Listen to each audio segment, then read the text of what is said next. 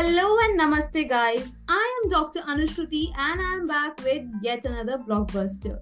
Today on board, we have Dr. Tyler Kallasy, who is a physical therapist and certified strength and conditioning specialist with 10 plus years of experience in strength training.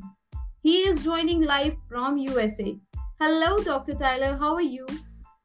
I'm doing well. Thank you for having me. I'm looking forward to chatting it up here. Likewise, Doctor. Let's begin with the most special topic that is fitness. Fitness plays a very important role in everyone's life, and yet it is one of the factors that people usually ignore. So, what do you think and what do you want to speak to those people who actually tend to ignore their fitness and to the people who want to start with their fitness regime? I think when it comes to folks maybe innocently ignoring fitness, it often comes from this place of, of, of anxiety or nervousness, um, not understanding how to get started or feeling like you need to have all of these things in a row before you get started, right? So, to someone who maybe is not doing fitness or feels like they're not doing enough fitness, my recommendation would be to set the barrier lower for yourself. Um, we call it the the low hanging fruit, right? Make it as easy as possible for you to do the fitness. Um, for example, if you're not doing anything, it could be as simple as getting up every 20 minutes from your seat, whether it's in your office or at your home, um, or if you work from home, then it is both. That could be very simple, right? Just even saying go for a 30 minute walk every day could be too high, too much for you. So keep it simpler. Um, don't feel like you need to have all of these things, all of these ducks in a row, like you see with um, folks on on social media. You know. Okay, so we can say in a nutshell that we need to move yeah i mean movement Mobility. is is really the really the reason we're doing fitness right is to move um, to ward off the negative consequences that come with sitting too much. Now if you do look at the natural human history homo sapiens we don't we have we have historically sat a lot right? If you look at the studies they've done on some of the last remaining like tribal populations they do sit a lot. But the thing that differs is that even when they're sitting they're still slightly active. They're tending to children they're doing little tasks and though they sit they get up frequently right so sitting is not or this inactivity is not like this you know this devil this bad thing it's just how we approach it you know, many of our jobs require sitting or standing still.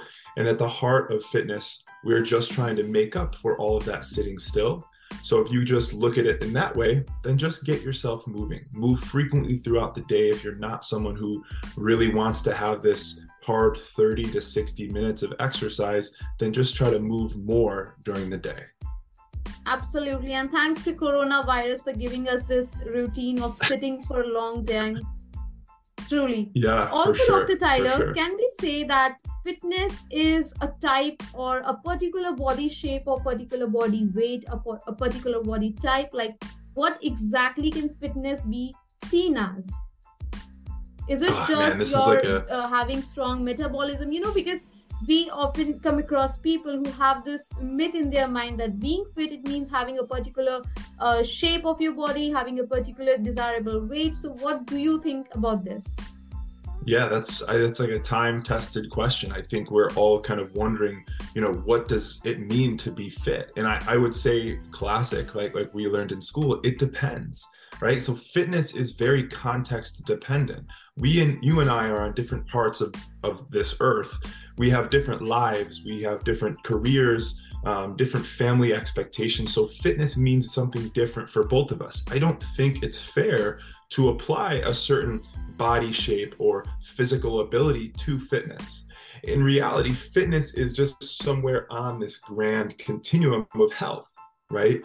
People who are fit are also typically pretty healthy. Now you can get so fit that you become unhealthy, right? So there yeah. fitness doesn't just mean you're like at the pinnacle, you're you're perfect. So in terms of defining fitness, I don't think you can use a certain body shape to define fitness. I think we have to look at how prepared you are to do the things that life asks of you without being, um, we'll say, like knocked out when you do those things? Can you get up and do your job every day? Can you visit with your family, care for your children, um, and still enjoy movement outside or in your home or recreationally and be fine while the rest of your body, your heart, your lungs, your stomach, your brain are functioning well? I think that's fitness. Being able to do all the things you need to do without, you know, falling on the ground beautifully explained. This is the certain explanation everyone needs to hear because this is what actually describes what fitness is in the real life. You know, you don't have to have a certain desirable weight and body shape to get fit. And if that is the thing that is stopping you from getting fit, so guys, everyone who's listening and watching us, get up from your bed right now and start to move.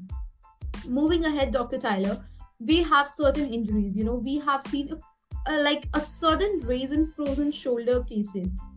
I think you would have also come across patients having frozen shoulders, especially because you know, uh, like they say they are into strength training and they still have this frozen shoulder problem. So please tell us something about the prevention of frozen shoulder and also how to take care of it, like home care system for frozen shoulder. Yeah, so when it comes to the prevention of frozen shoulder, I don't have a lot of info for you. We're still trying to figure out what the epidemiology of frozen shoulder is. Like, we understand the general age range and how it affects women more frequently than men and people with certain demographics or lifestyles, but we don't truly understand frozen shoulder as much as we would like. I mean, quite frankly, and if you want to ward off frozen shoulder, stay moving, right? Stay moving in as much range of motion as you can in your shoulders, in your upper extremities, um, as frequently as you can. If you are someone whose life doesn't require you to go overhead, reaching above your eyes, then you need to purposefully instill that into your everyday life. As simple as grabbing a towel, going over to a wall, and sliding the towel up and down on the wall 10 times a day, right? Now, if you're someone who reaches in the cabinets a lot, you're probably going to be okay. Now, let's say you do have frozen shoulder.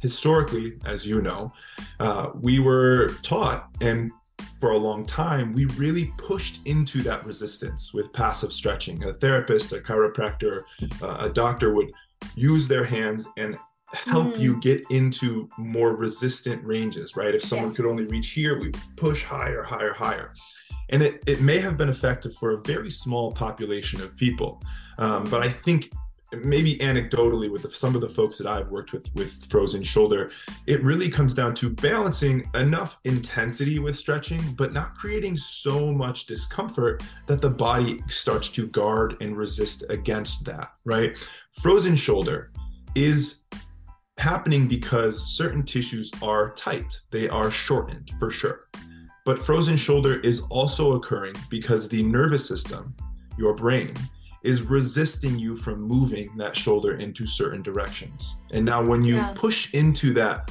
nerve that that resistance that the nervous system is providing, you're only going to make it more protected. If you see people with frozen shoulders, they put them under anesthesia, and that shoulder can move a lot a lot more when that yeah. person is unconscious because the nervous system is no longer protecting if we understand that there's a protection going on, we now know that we have to approach frozen shoulder with a little bit more gentleness. We have to go into those painful or resisted range of motions slowly so the brain and the nervous system can say, okay, this isn't so bad, and recognize that it's going to take months. And sometimes, no matter what you do, Frozen Shoulder is going to follow its own time path. We know yeah. that after 9, 12 months, things start to change, sometimes regardless of what you do. You mean you we do really have to push our limitations a little more uh, with the sense of range of motions to, you know, acquire the original range of motion of our shoulder. Am I right, Dr. Tyler? yes, we, we, do need to push those range of motions, but we need to do so tactfully. We can't be yeah. pushing into those range of motions every single day at a nine out of 10 intensity.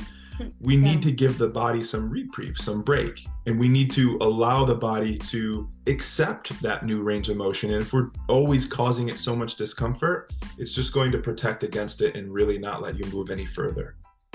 Great. Uh, with this, I would like you to uh, get to know something about a very special segment of my show that is answering the questions of our my of my guests, followers, and listeners and viewers, everyone. You know, for every special speaker we have, we often ask our followers and viewers to send us the questions they would like to ask from you. So, Dr. Tyler, I do have some questions with me for you. So, the first okay. question is from Radhika Gupta from Punjab, India. Punjab is a state in India. And she is asking, Hey, Dr. Anushruti, thanks for letting me the opportunity to ask this question. Thank you, Radhika. I'm pleasured. Hey, Dr. Tyler, how are you? I just went through a TKR and it is almost one month now. I would like to get back to my dancing classes. How shall I start with? Okay, so she had a TKA, a total knee arthroplasty. Is that yeah. correct? Yeah, yeah. All right. So we're about a month out from a knee replacement, and sh- this woman is looking to get back into dancing. Yes, absolutely. Perfect. I think a month, um, depending on the person, may be appropriate to start thinking about dancing, but there are a few prerequisites we want to make sure are happening before you get to dancing at 100% okay? If we break down dancing we can know we know that you have to be on one leg for an extended period of time. You have to do a little bit of squatting and bending and you also have to be able to move side to side and with some rotation right? Now we put all of that together and you're asking your body to do that pretty quickly for 5 10 15 minutes at a time before you take that break. So what i would say is make sure that first you can stand on that one leg for at least 30 seconds without you know significant discomfort without wobbling without putting your hands on anything okay? Two make sure that you can at least sit down and stand up from a chair 10 times without any discomfort without using your hands. And then you want to start reintroducing certain aspects of dancing. Can you move side to side? Can you rotate both ways? And then when you can do those things, it's time to start reintroducing dancing itself in small spurts. Go back to class, fine. But start with just doing the, the, the warm up drills, and then that's it for the day. After a week of that, you go back, you do the warm up drills, and then you do maybe minutes, parts of the dance practice, and you take a rest for the other half of the time. Basically, what I'm saying is it may be time to start dancing, but it's not time to start dancing at 100% yet. You have to recognize that there's probably another month, maybe two, of this slow onboarding, this slow progression back to 100%, so that we can make sure the supportive tissues of the knee, the tendons, the ligaments, are able to handle um, the the intense dancing that you likely are doing. So Radhika, do make a note of what the doctors just said. Next is Jason from Texas. He's saying, "Hey, Dr. Taylor, how are you? Uh, I had I had got a chance to meet you once. I don't know if you remember this. Okay, so it's a story time. Well, well, the question is, I got a sprain in my ankle while hiking. Should I use an ice pack or a hot pack? Okay, this is something what people generally generally have a doubt in. You know, they do not actually know when to use a ice pack and when to use a hot pack. So Jason, thanks for the question though. Yeah, thanks, Jason. So, when it comes to icing and heating, um, both of those things nowadays we understand are really just to help you feel a little better, right? Yeah. When you have an injury, within the first 24 to 48 hours, ice is probably going to be a good thing because one, it helps to reduce pain, but two, it can slow down some of that extravagant swelling and inflammation that occurs. When you've had trauma, like a fracture or a really hard sprain, it's okay to slow down the inflammation at first because it's happening so rapidly. And inflammation can cause additional pain. But we understand that inflammation is something, depending on what you believe, that took the human body thousands of years to develop evolutionarily, which means inflammation is kind of important for healing. It's the body's way of forming a little bit of a cast around the fracture. It helps the body introduce healing chemicals and and other things from the from the body to start repairing that area. What i'm saying is ice is not something that's imperative for healing. So don't feel like you have to ice. Heating is probably not a great idea within the first one to two days after an injury because you're going to kind of speed things up maybe a little too much. So if you want to ice ice for the first couple of days And don't feel like you have to ice after that. It's not needed. After about the first couple of days, you can choose what you want to do, whether it's icing or heating. I generally tell folks heat before to help loosen things up and get some more blood flow. Ice after if you're having pain to help, you know, kind of hide the pain a little bit. And that's pretty much it. I think this was the beautiful explanation of when to use ice pack on hot pack. And all the viewers and listeners, I do believe this one of the biggest doubt in your mind is now uh, clear. Next, moving on, we have Nidhi Sharma from Delhi. Hi, Nidhi. Hey, Dr. Anushruti, how are you? I love your videos. Thank you so much, Nidhi. Hi, Dr. Tyler, and greetings from India. Okay, you are getting greetings from India as well. Uh, Delhi is it. the capital of India.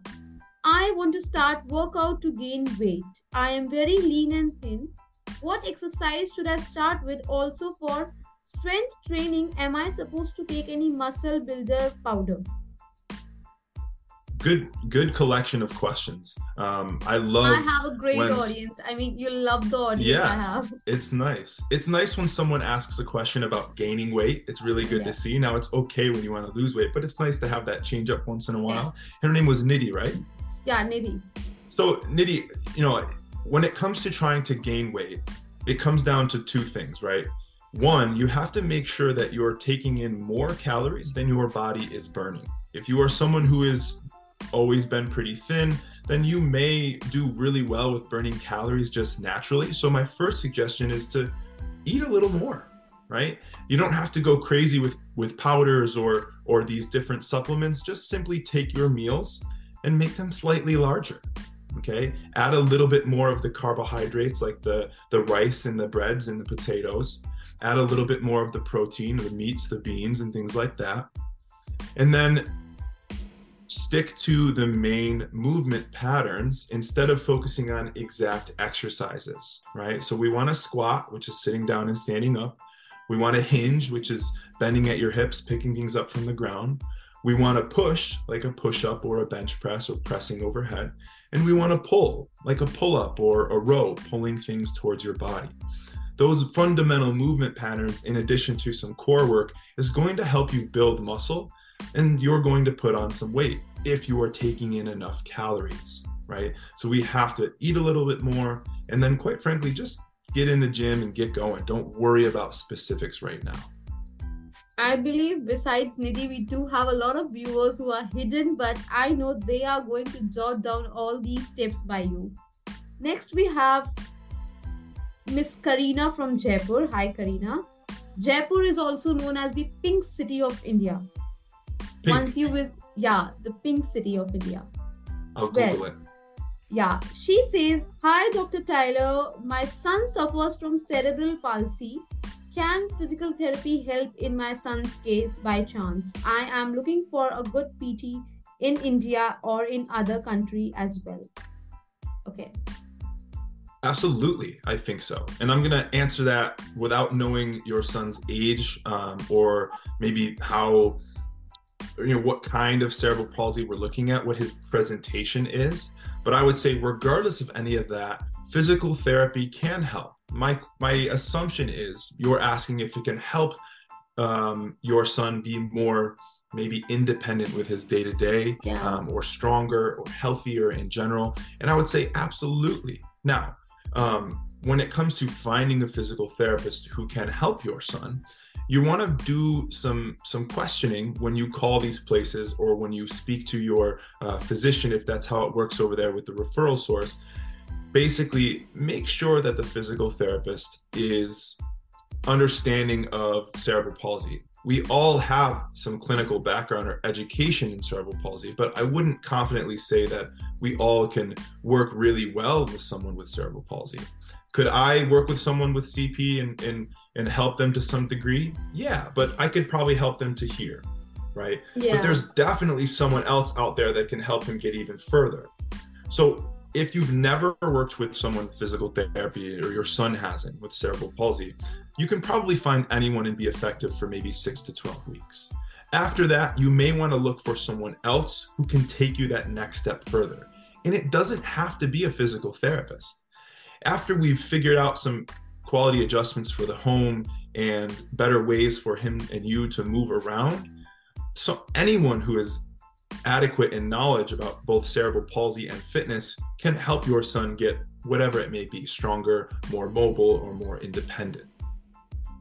This is the beauty of physical therapy. Like, where you feel that physical therapy or what is going to work for a special case, then there comes the physical therapy department, which works in probably all the cases. Last question for the day we have Kanishka from Mumbai. Mumbai, I think you would have heard about Mumbai. Bollywood exists in Mumbai, like every yeah. film. Okay, great. So she asks, "Hey Taylor, hi, hi Tyler, how are you?